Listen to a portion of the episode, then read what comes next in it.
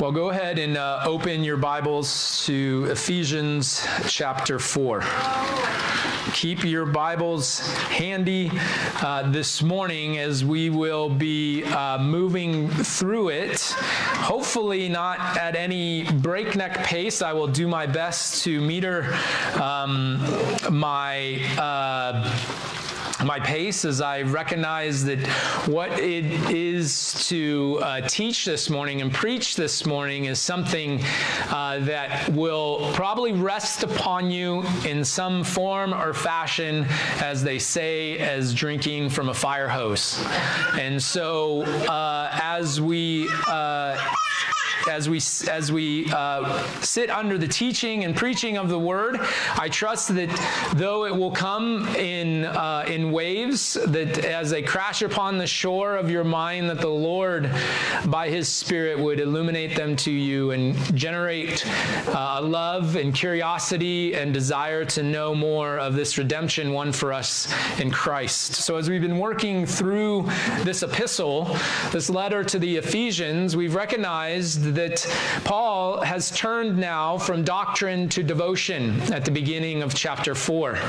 That he intends to show that there is a earthly reality to the exalted Christ. He had spent three chapters uh, speaking of uh, the heavenly witness of the exalted Christ. And so this earthly reality of the exalted Christ comes in the form of unity. In chapters 4 and 5, we see the, Paul uh, taking taking great pains to express that the church's spiritual unity is to be visible. That though it is spirit wrought, and so uh, wrought in a um, in an invisible realm, so to speak, according to the Holy Spirit, it is actually to be visible. How do we know that we possess this unity? Is because we live according to it, that we diligently desire to preserve it, that we walk walk in a manner worthy, that uh, we do so in light of the truth of Scripture, that we don't always feel united to one another. Uh, for me, these last couple weeks, you don't feel united to people you don't see. It's just, uh, I think, hu- the human condition. And yet, if you rest, if I were to rest in that, in that um, only what my eyes can see, then I would fall short of having uh, faith in Christ, especially in His Word, which says that we are united in uh, one body and one spirit, that we were called in one hope of our calling, that we, we have one Lord and one faith and one baptism and one God and Father of all who is over all and through all and in all. And so, as we see this spiritual unity made visible, we see it made visible through common confession, as we recognize there in verses 4 through 6. And this common confession, then, which is common to all, also has something of diversity, or there's a gifts that are given to the church that is not common to all. There's a diversity of gifts dispensed by our risen Lord for his purposes, and that purpose is the continued continuing building up of the body of Christ, as it says in. Um, building up of the body of Christ until we all attain to the unity of the faith and of the knowledge of the Son of Man, to a mature man, to the measure of the stature which belongs to the fullness of Christ. And so we continue this uh, trek through this section because Paul now turns our attention to the work of Christ in his descending and ascending as it relates to two activities the taking captive a host of captives, and then the giving gifts of men, are giving gifts to men. And so he does so uh, by way of expositing Psalm 68, and we'll spend some time there this morning we recognize that uh, the question laid before us is, as we venture on in Ephesians 4, is how is this unity to be maintained? How is, how is this unity to be maintained in the diversity of gifts that Christ gives? And how does Christ actually give gifts to men? How can we say that he does so? What is there something uh, behind it in what we would call the historia salutis and the history of salvation that Christ has accomplished and so has given him the prerogative and authority to give gifts to men. Well, certainly the answer to those things are yes and amen in that Christ has given been given authority and does have the prerogative. The question before us is then how has it been accomplished? So in short, it will be maintained according to the fullness of Christ who has filled all things. Uh, the secondary question this morning is what has Christ filled? All things. What does that include? Paul goes into a short discourse into that. So follow along as I read for us Ephesians chapter 4, beginning in verse 7. I'll read through the end of the section in verse 13. Hear the word of the Lord. But to teach each one of us, but to each one of us, grace was given according to the measure of Christ's gift. Therefore, it says, when he ascended on high, he led captive a host of captives, and he gave gifts to men. Now, this expression, he ascended, what does it mean except that he also had descended into the lower parts of the earth? He who descended is himself also he who ascended far above all the heavens, so that he might fill all things. And he gave some as apostles, and some as prophets and some as evangelists, and some as pastors and teachers, for the equipping of the saints, for the work of service, to the building up of the body of Christ, until we all attain to the unity of the faith and of the knowledge of the Son of God, to a mature man, to the measure of the stature which belongs to the fullness of Christ. The grass withers and the flower fades, but the word of our God stands forever. Let us pause in prayer this morning. Oh Lord, we come before your word this morning. We ask that you, by your Spirit, would illuminate it to us, that these concepts and these doctrines that are so readily expressed in your word would be uh, real to us by faith, that we would understand them well so that we may give you greater glory and honor and praise. We ask these things in the name of Christ our Lord. Amen.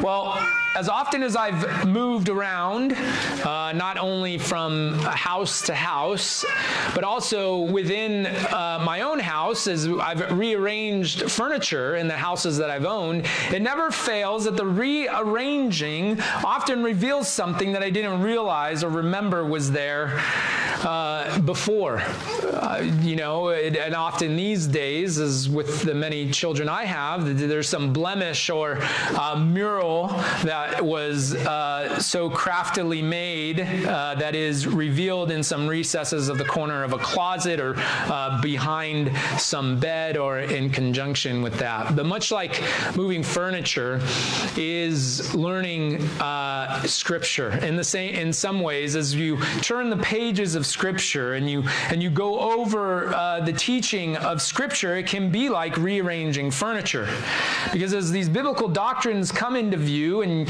and you study them and learn them, you recognize that there's things there that you had not necessarily seen before. You hadn't noticed their presence until they've been grouped together in different verses or passages together. And now you, unlike uh, necessarily my uh, not so heartfelt appreciation for the murals of my children, we take notice of the beauty of Scripture. We take notice of the beauty of the message of the, the redemptive work of Christ, things that we hadn't thought about before. Maybe things that we questioned as to what it meant, and we quickly move on as we do, and it's okay that that happens. But this morning, we in our passage this morning, it exposes just one of those doctrines, one of those those doctrines that can be overlooked, can be um, assigned to a place of, oh, I will, I'll understand that uh, one day, or maybe I'll understand it uh, uh, differently as, I, as you look at it. And that doctrine this morning is known as the local descent of Christ.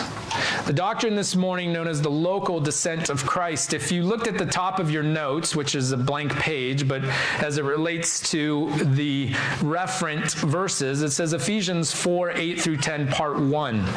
We are uh, going to go through these uh, group of verses, this passage this morning, twice. This morning, we'll, uh, we'll attempt to get through these verses as they relate to the descending Christ, the descent of Christ. Next week, We'll look at these verses as they relate to the ascension of Christ.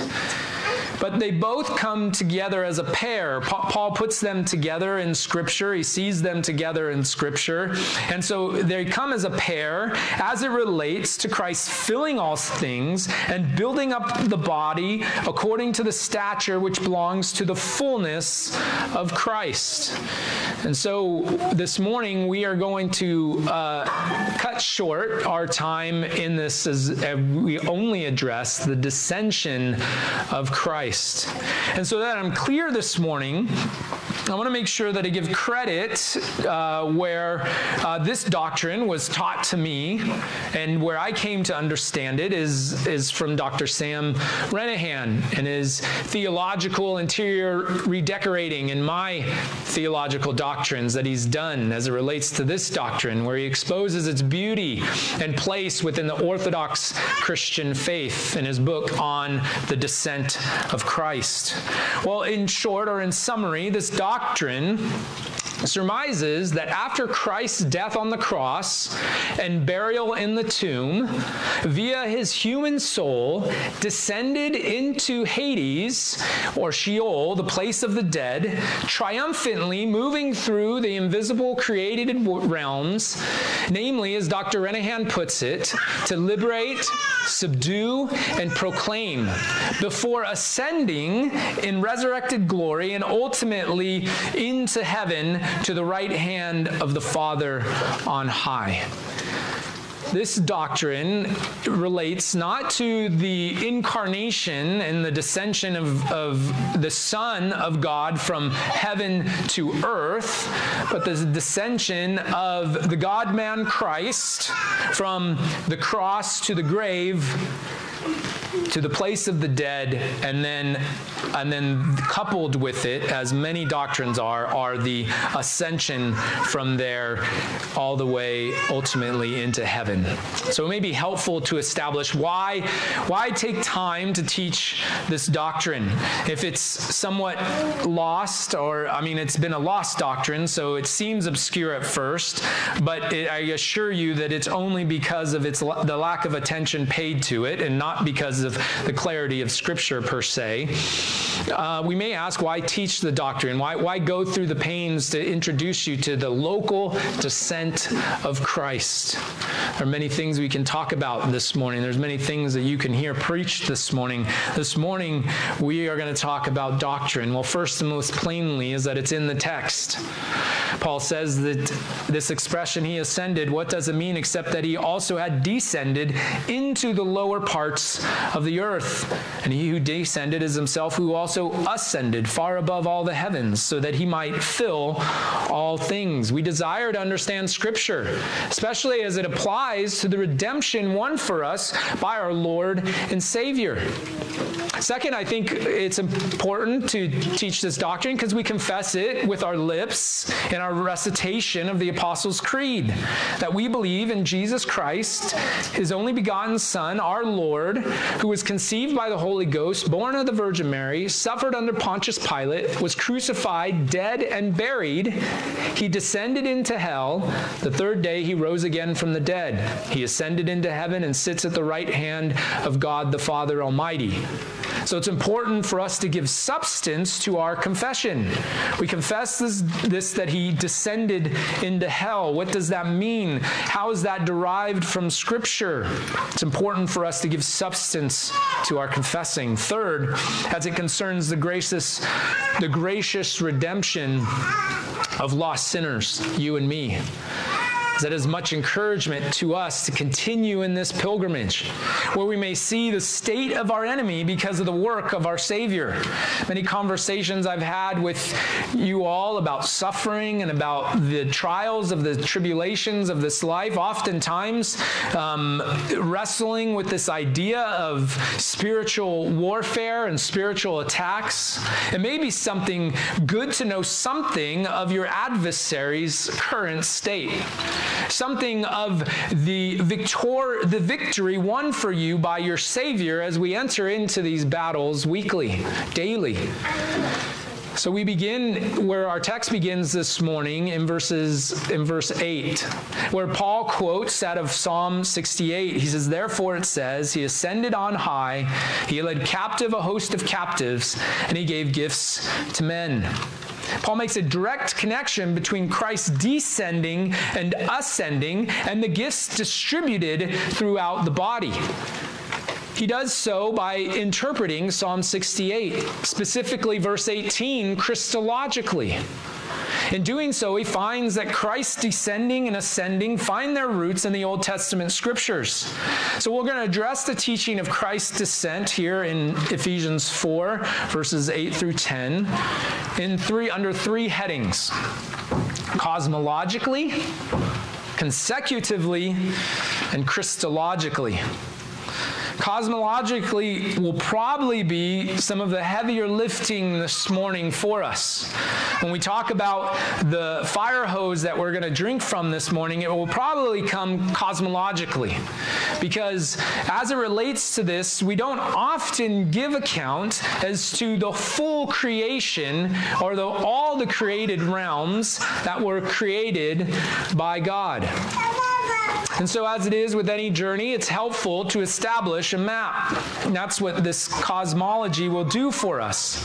As we know, when God created, He created both seen and unseen realms. Genesis 1 sums it up with heaven and earth. In the beginning, God created the heavens and the earth, the unseen and the seen.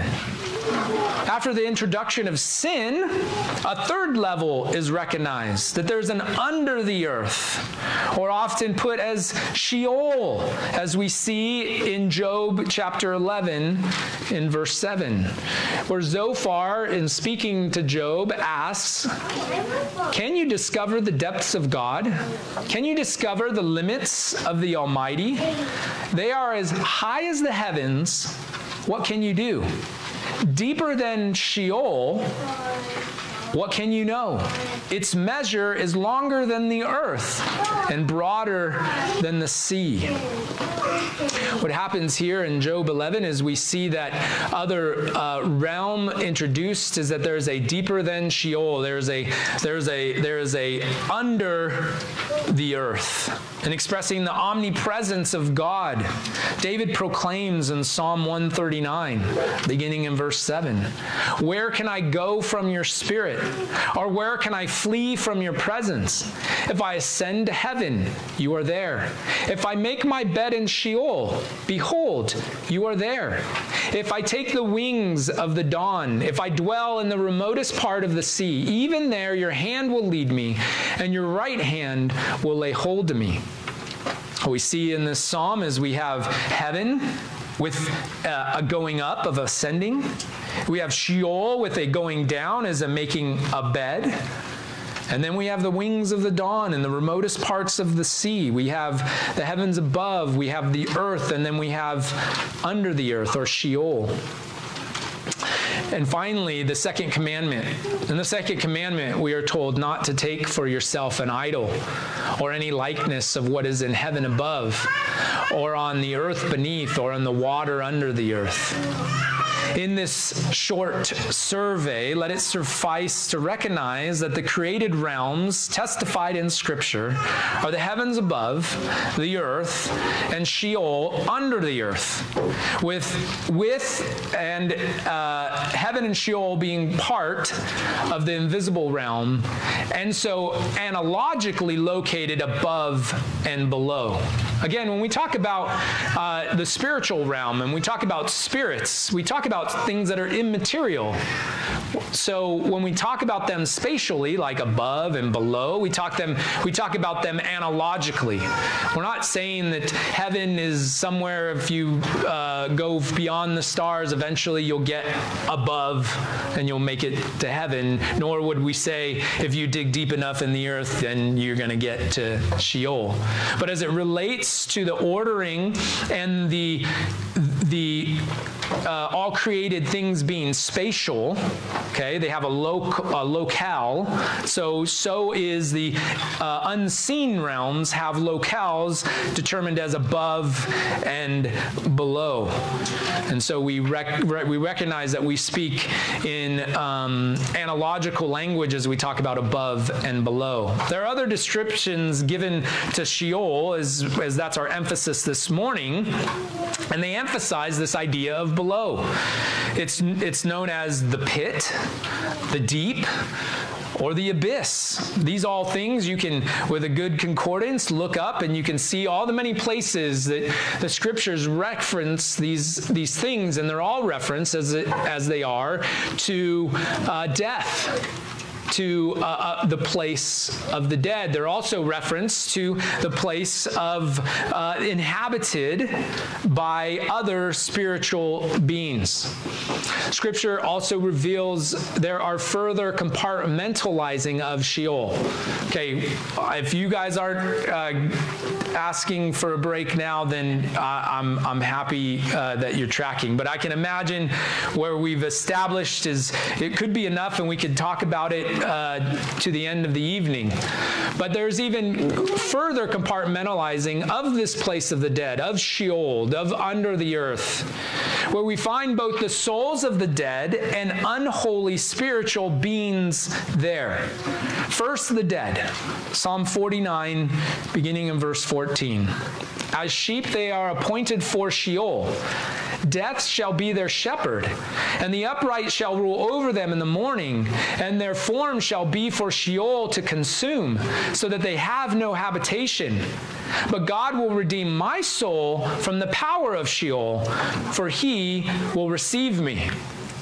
Again, we're picking up this language of the association of Sheol and dead souls. We recognize that when the body is buried in the ground, it stays in the ground, that, that it ashes to ashes and dust to dust, and yet the soul lives on. Well, in a locale sense, the soul lives on in Sheol, or at least uh, the argument is that Scripture teaches that for a time, souls lived on in Sheol, or, or all souls lived on in Sheol. Again, we'll get there.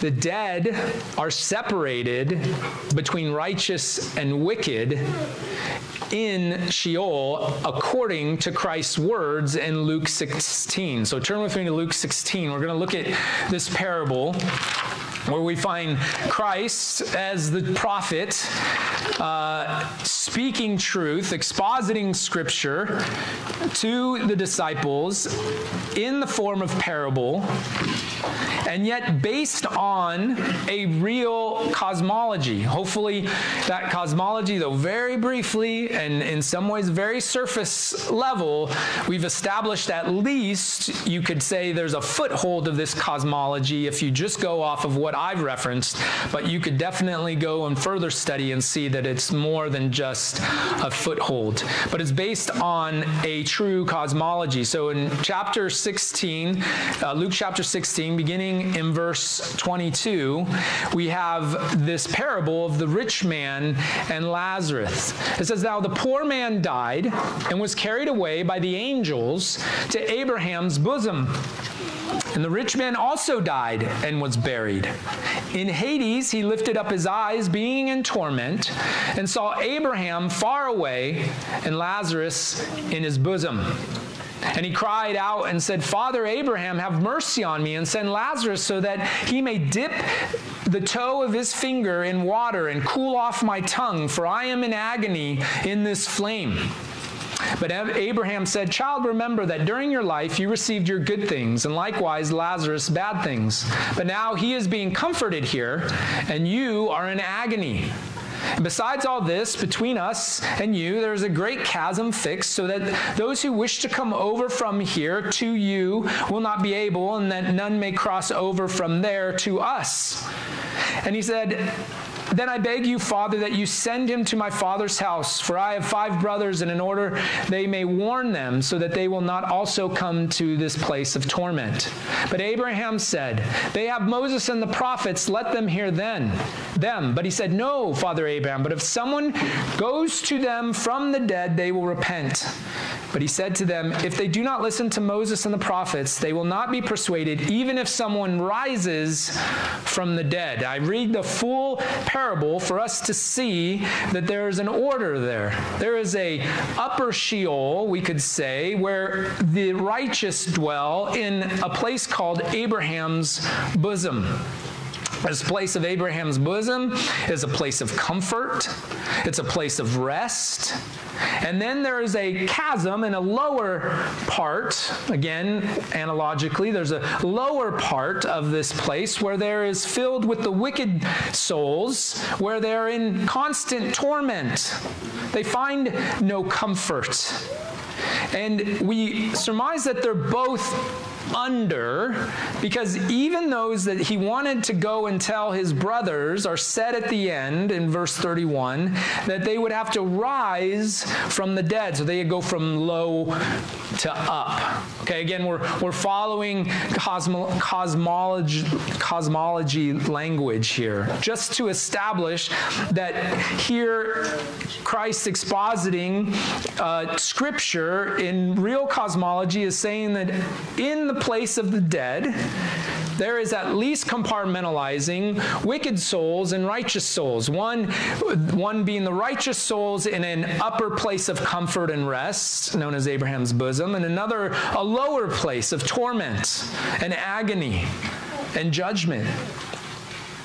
Well, what we see here is that uh, there is even further compartmentalizing beyond that. Because we see that the place that we see that there's a place for the righteous and the wicked souls yet we also find present under the place for unholy created spiritual beings, okay, fallen angels and such. And they are they're, they're described as being even deeper within the pit. So again, cosmologically, we're talking, uh, we'll, we'll have reached a third level of hell, if you will, or a third level of Hades. We do so by way of establishing this idea of under the earth. In other places in Scripture, you can also look up lower parts of the earth, as we have in our uh, description in Ephesians chapter 4. This is where we're, we're um, let me throw a, a line back to our passage this morning. So that we may see that we're going somewhere, we're establishing something, so that when we when it's presented and we see the history of salvation as it relates to these unseen realms, we may give great praise and honor to our Savior who has gone to these places as I'm trying to establish. Turn to Isaiah chapter 14 as it relates to deeper within this pit.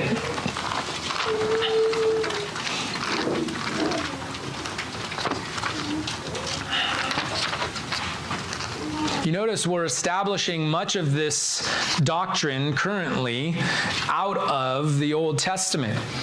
There's much to be read in the Old Testament about this because in the Old Testament they're anticipating liberation from these places or they're anticipating victory in these places.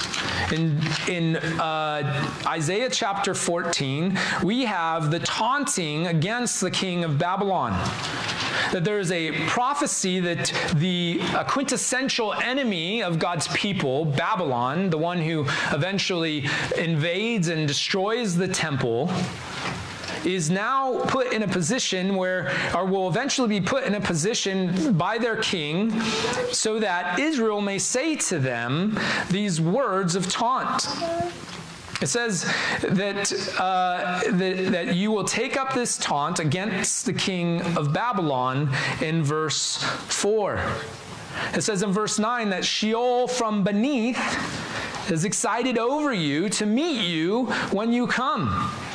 It arouses for you the spirits of the dead, all the leaders of the earth. It raises all the kings of the nations from their thrones. They will all respond and say to you, Even you have made, been made weak as we. You have become like us. Your pomp and music of your harps have been brought down to Sheol.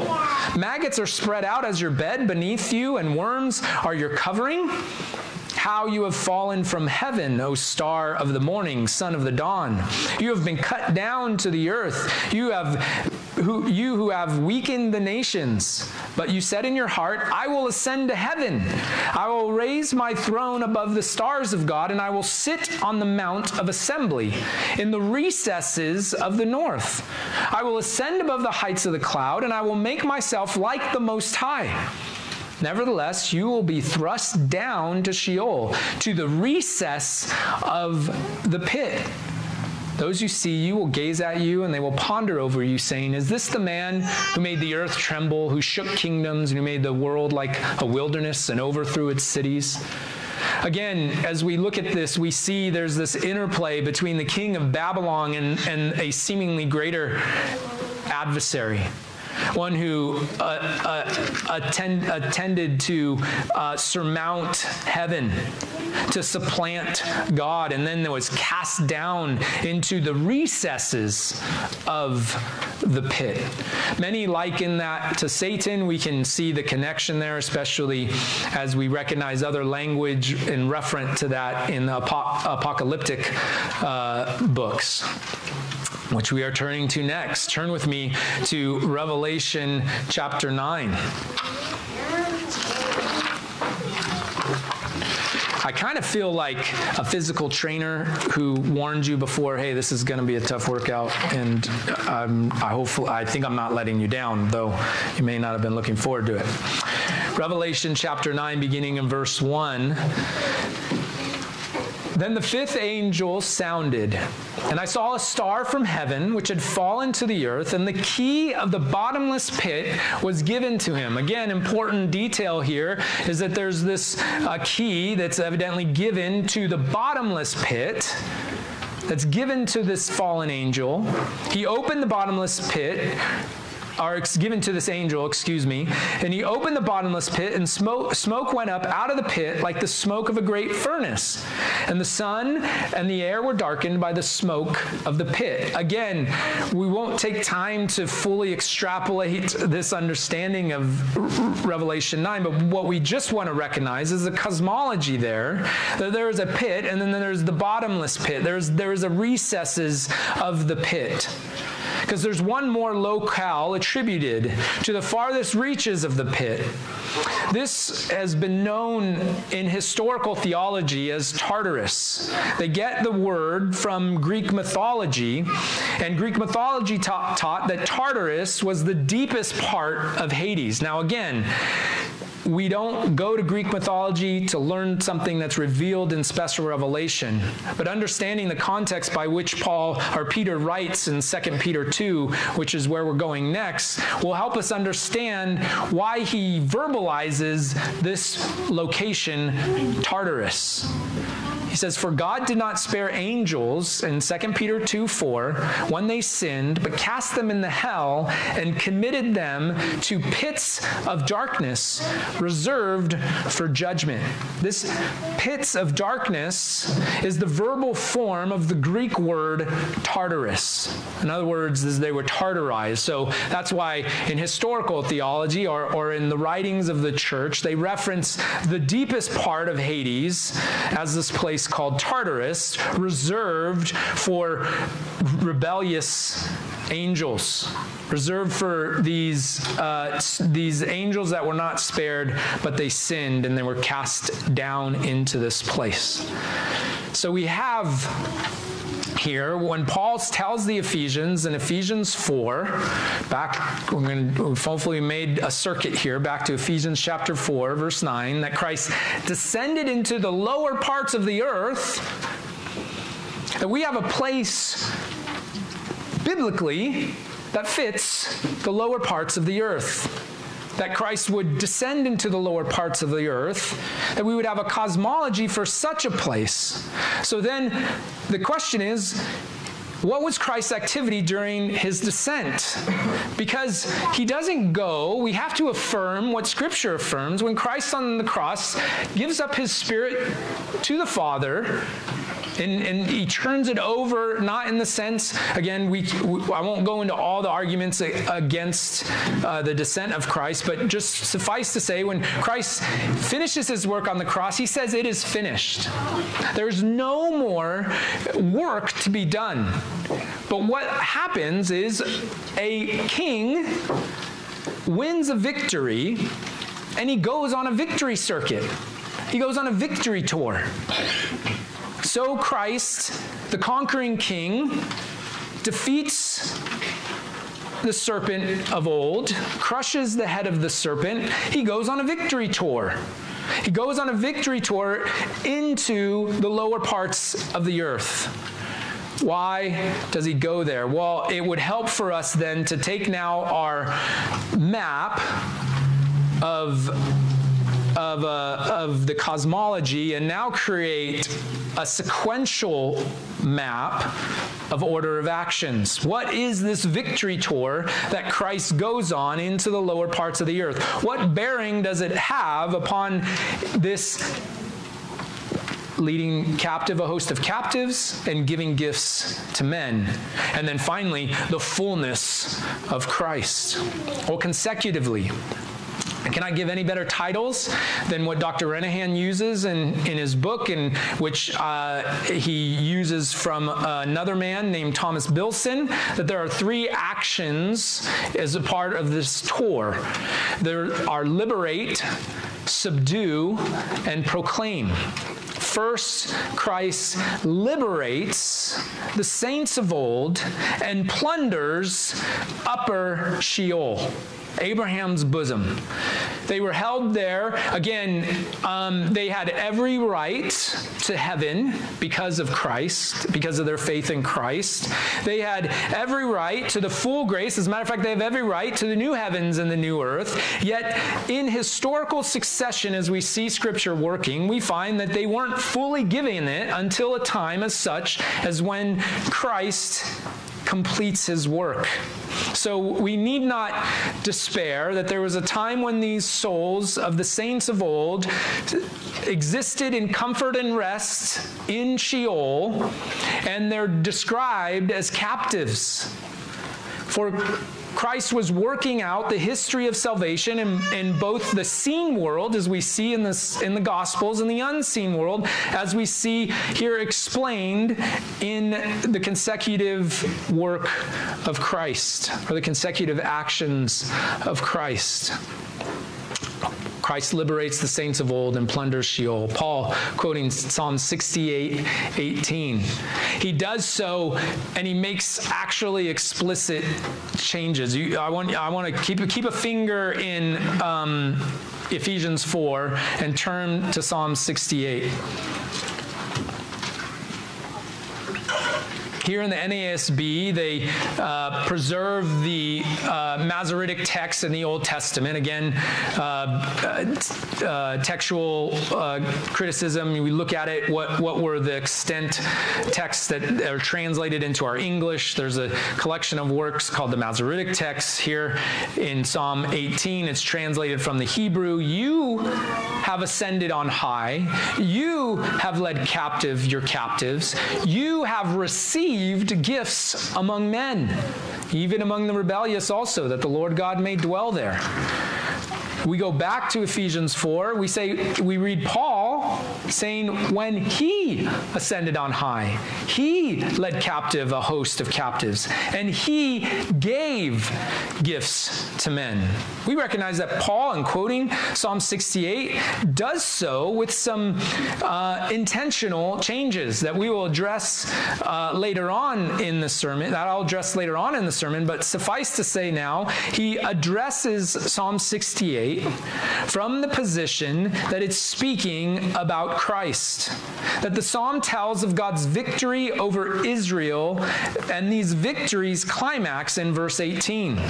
that there's a many peaked mountain that is plundered. Because if we continue to read on, um, you begin in verse 15 A mountain of God is the mountain of Bashan, a mountain of many peaks is the mountain of Bashan. Why do you look with envy, envy, O mountains with many peaks? At the mountain which God has desired for his abode. Surely the Lord will dwell there forever. This, where God dwells in the Psalms, is consistently Mount Zion. It's also seen um, uh, concentratedly in the sanctuary or in the temple, as we'll see later on in Psalm 68. So it says that you have ascended on high Again, you had led captive your captives. You received gifts among men. Verse 18, each among the, even among the rebellious, that the Lord God may dwell there. Blessed be the Lord who daily bears our burden, the God who is our salvation. God is to us a God of deliverances. And to God, the Lord belongs escapes from death. Surely God will shatter the head of his enemies the hairy crown of him who goes into goes on his guilty deeds. The Lord said, I will bring them back from Bashan. I will bring them back from the depths of the sea, that your foot may shatter them in blood. The tongue of your dogs may have its portion from your enemies. They have seen your procession, O God, the procession of my God, my King. Remember that victory tour? And where does the victory tour end? Into the sanctuary. We reckon what we see here is that Paul, in expositing Psalm 68, he converts the language, as we'll talk about later, but he uses it to see sequentially Christ's victory tour from the cross descending into the lower parts of the earth and then eventually ascending into heaven. He uses this messianic psalm to show that there is liberation prior to the distribution of gifts, right? Because he, he, he makes emphasis. He led captive a host of captives, and he gives gifts to men. I would say that in those two phrases are summed up the descent and the ascending that in leading captive a host of captives is is the descent. Though it it is it has a reference of leading up it is a uh, it is a descent it's an implied descent because he says he is he he explains it in verse 9 now this expression he ascended what does it mean except that he also descended into the lower parts of the earth? So in other scriptures, we are given more clarity to this order of events. We have the liberating of these souls, of these captives. Not only does the Lord liberate those fallen asleep prior to the promise given or the promise accomplished, but he also subdues the strong man and binds Satan triumphantly, taking the keys of death and Hades. Turn with me back to Revelation chapter 1. And I'll give you some encouragement. I'm sweating too. Revelation chapter 1, beginning in verse 17. When I saw him, I fell at his feet like a dead man, and he placed his right hand on me, saying, Do not be afraid. I am the first and the last, and the living one. And I was dead, and behold, I am alive forevermore, and I have the keys of death and of Hades. Again, where are where do these keys come from? Where, where, what is the what is the idea of the, the keys of death and Hades? There's a, there's an idea that he came and he plundered. He took something from uh, someone. And again, though enigmatic in in our uh, modern Baptist times, widely debated, Revelation 20, beginning in verse 1. Then I saw an angel coming down from heaven, holding the key of the abyss, and a great chain is in his hand. And he laid hold of the dragon, the serpent of old, who is the devil and Satan, and bound him for a thousand years. And he threw him into the abyss and shut it and sealed it over him, so that he would not deceive the nations any longer until the thousand years were completed, and after these things he must be released for a short time. What I want us to see there is that there's an angel at the very least, who is able, if it's, if it's only an angel, is able to take Satan, that great serpent of old, and bind him for a thousand years. We may even say, even if it, it could even be Christ, because now this angel has the key of the abyss. Where did the angel get the key? If it wasn't, it could have been passed on from Christ to the angel, and, and this is his assignment for sure. But at the very least, either the angel goes in the stead of Christ, or Christ comes as the angel of the Lord and subdues Satan. He doesn't come and they're not waging a battle here. You don't get the idea that Satan in this passage is putting up a fight at all. Satan's head has been crushed, his sentence has been given. He is a defeated foe who is then restricted and restrained from being freed to do as he pleases. Well, finally, not only does Christ liberate, not only does Christ subdue, but he proclaims his victory over his enemies and those that sought to supplant him. Again, uh, we won't have time to go there, but think of the parable of the tenants right? And the, uh, the landowner sends messengers to receive the harvest, and each messenger is turned away, either, either whipped or, or um, severely beaten. And then finally, the owner says, I will send my son. They will, they will listen to my son. They will, they, will, they will honor my son. And what happens when the tenants see the son coming? They say, There's the son, there's the heir. If we undo him, or if we kill him, then it will be ours. There was a supplanting there. And Jesus said to the Jewish leaders that they were of their father, the devil. So we can interchange those between the Jewish leaders who uh, Christ was had, had in the crosshairs, and then by implication to Satan himself, who they were acting on his behalf there's this desire for these unholy beings, spiritual beings, these angels, to supplant Christ. And in 1 Peter chapter 3, we have testimony of Christ's triumph, proclamation of triumph over them. In 1 Peter 3, verses 18, for Christ also died for sins once for all, the just for the unjust, so that he might bring us to God, having been put to death in the flesh, but made alive in the spirit, in which also he went and made proclamation to the spirits now in prison who once were disobedient with, when the patience of God kept waiting in the days of Noah, during the construction of the ark, in which a few, that is, eight persons, were brought safely through the water. Consider Paul our Christ goes and he preaches victory over these unholy spirits, these unholy angels and beings.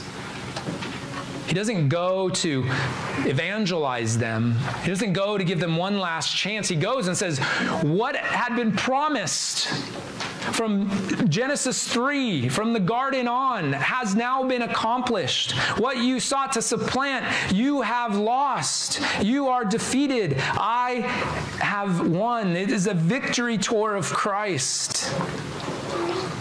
Last point we'll answer briefly how is it that Paul utilizes Psalm 68 so directly to Christ? Well, in short, he utilizes a Christocentric hermeneutic.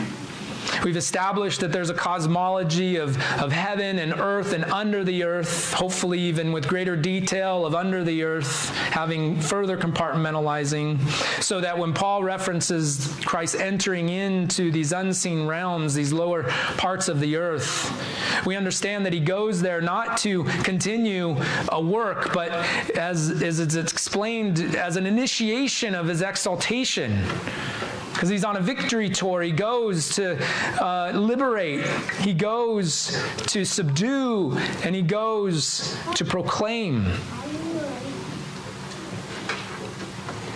Well, Paul utilizes a Christocentric hermeneutic and uh, when he applies it to Psalm 68. John Gill says there the psalmist in Psalm 68 in the Old Testament speaks to the Messiah. Here the apostle speaks of him. Paul recognizing his place in redemptive history because he's speaking about what we call the history of salvation, it, it, God working his salvation in history. He speaks of this psalm by looking back.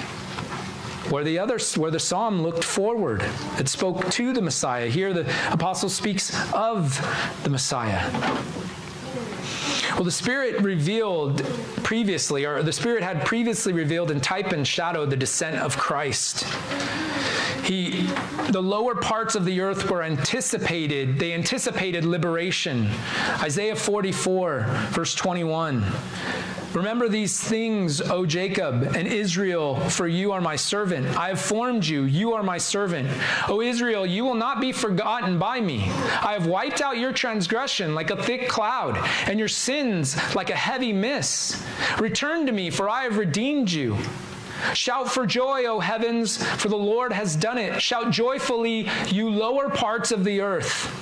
Break forth in a shout of joy, you mountains, O forest and every tree in it, for the Lord has redeemed Jacob, and in Israel he shows forth his glory.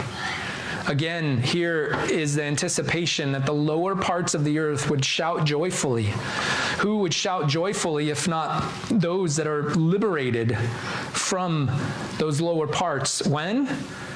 After the death, after the expiation of sins, after the sins uh, are wiped out. The Messiah said himself that he was going to be like Jonah and spend three nights in the heart of the earth in Matthew 12 38. He tells a rebellious generation who does demand a sign, he says, You will receive no sign except the sign of Jonah. And just as he was three nights in the belly of a fish, so I will spend three nights in the heart of the earth. Again, speaking cosmologically, and the Psalms testify that the Messiah would not be abandoned, that the Messiah's soul would not be abandoned or left in Sheol. Psalm 16, verse 10. I'll turn there because it's important to recognize what happens here is if we understand this, if we're putting all these, all this furniture together in this formation and seeing this anew, I want you to see in Psalm 16, verse 10, the word soul. For you will not abandon my soul to Sheol, nor will you allow your Holy One to undergo decay. You will make known to me the path of life. In your presence is fullness of joy.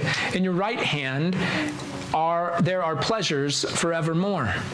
Again, if we put these things all together, these other verses together, we see that there is a soul that's not left in Sheol. There is a, a, a holy one that doesn't undergo decay because there is no decay that can stick to the perfect, righteous soul of Christ, human soul of Christ, certainly uh, to the divinity of Christ either. And then there is a presence, a fullness, and then there's a right hand where pleasures are forevermore. There's another one that, that takes a little bit longer to discuss, and I'm just going to drop it in the bucket here, and, and we can talk about it after service, but it's the Day of Atonement in Leviticus 16, and I found that an explanation of the two goats, where one is went and sacrificed at the altar, and then the other one is left and the scapegoat is released into the wilderness into a specific place to a place called azazel a place known to be one of uh, supposedly the gate of death. So there's one that goes and the blood is spilt a goat for atonement and then there's one a goat that goes into death a debt of blood to God, a debt of death to Sheol. Here we see Christ fulfilling both in his person fulfilling it as a offering up himself as the perfect sacrifice and in and himself going and descending into death to break the chains, to, to subdue, to, to take the keys of death and Hades and victory. And I think we can make some concluding comments this morning. Hopefully we can draw some sort of loop here so that we may uh, be encouraged this morning. As i said uh, we, i wanted us to be over the redemption of our savior or the redemption won by our savior there are uh, four passages i want to look at as concluding comments. The first one is in 2 peter chapter 3 beginning in verse 5 for when they maintain this, it escapes their notice by the word of God that the heavens existed long ago and the earth was formed out of water and by water, through which the world at that time was destroyed, being flooded with water. By his word, the present heavens and earth are being reserved for fire, kept for the day of judgment and destruction of ungodly men. But not but do not let this one fact escape your notice, beloved, that with the Lord, one day is like a thousand years, and a thousand years like one day. The Lord is not slow about his promises, as some count slowness, but is patient towards you, not wishing for any to perish, but for all to come to repentance as we consider the descent of our Lord, we consider th- that as the victory tour of Christ. That he doesn't just come with the victory of death and Hades, but he comes with all authority of heaven and earth. A rightful response to those who have yet to put faith in this risen Lord who was once descended and is now ascended is repentance. For surely as he has descended and ascended, he will come again. Not giving gifts to men, not necessarily leading captive a host of captives, but coming, coming to judge the living and the dead if you consider this doctrine in its place in the history of salvation, consider that if you have not repented to Christ, there is no time like the present. Next, as we read other places in Scripture, we would see how, how much they come to life in the fullness of this doctrine or the fullness of the doctrine of Christ's descent and ascent. Turn to 2 Corinthians chapter 4.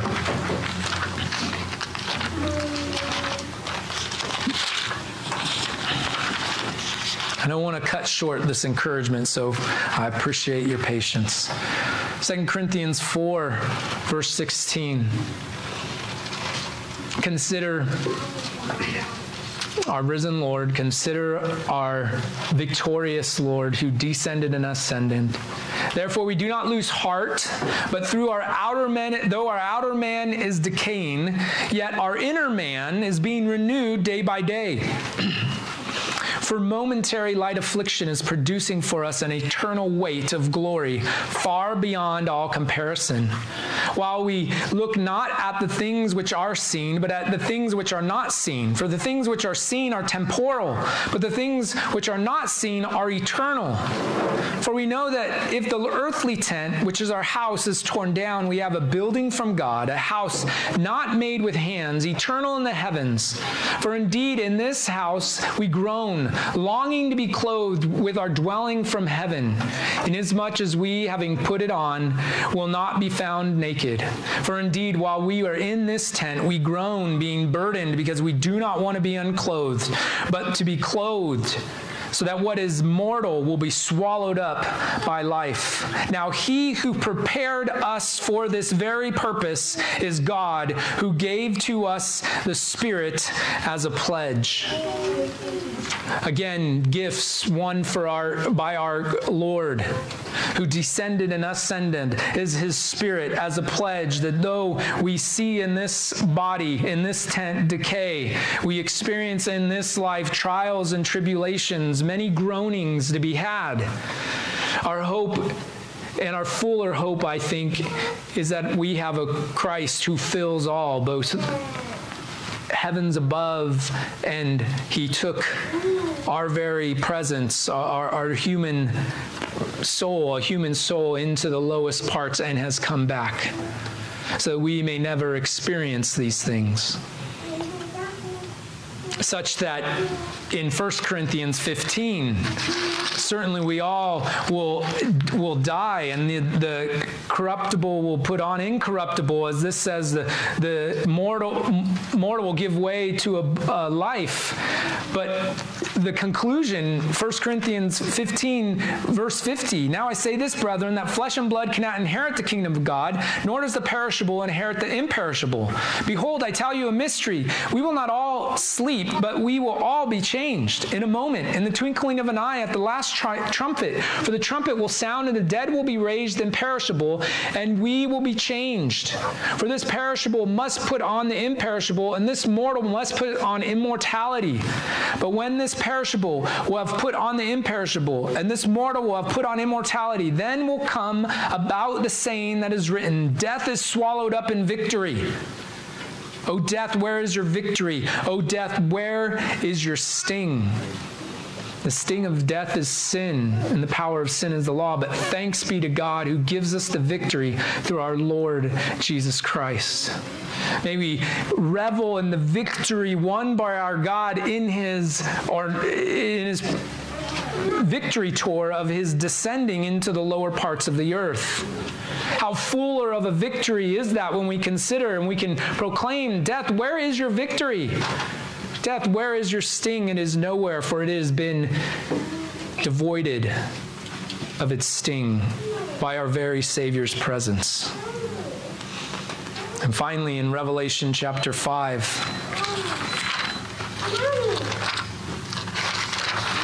Revelation chapter 5, beginning in verse 9. Well, we can first see in verse 1 I saw on the right hand of him who sat on the throne a book written inside and on the back and sealed with seven seals. And I saw a strong angel proclaiming with a loud voice, Who is worthy to open this book and to break its seal?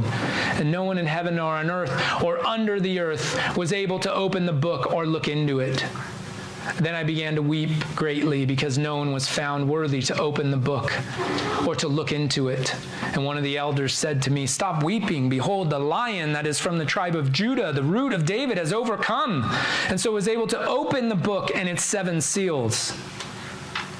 Further on, now these creatures are singing a new song, saying, Worthy are you who take the book and break its seals, for you were slain and purchased for God with your blood men from every tribe and tongue and people and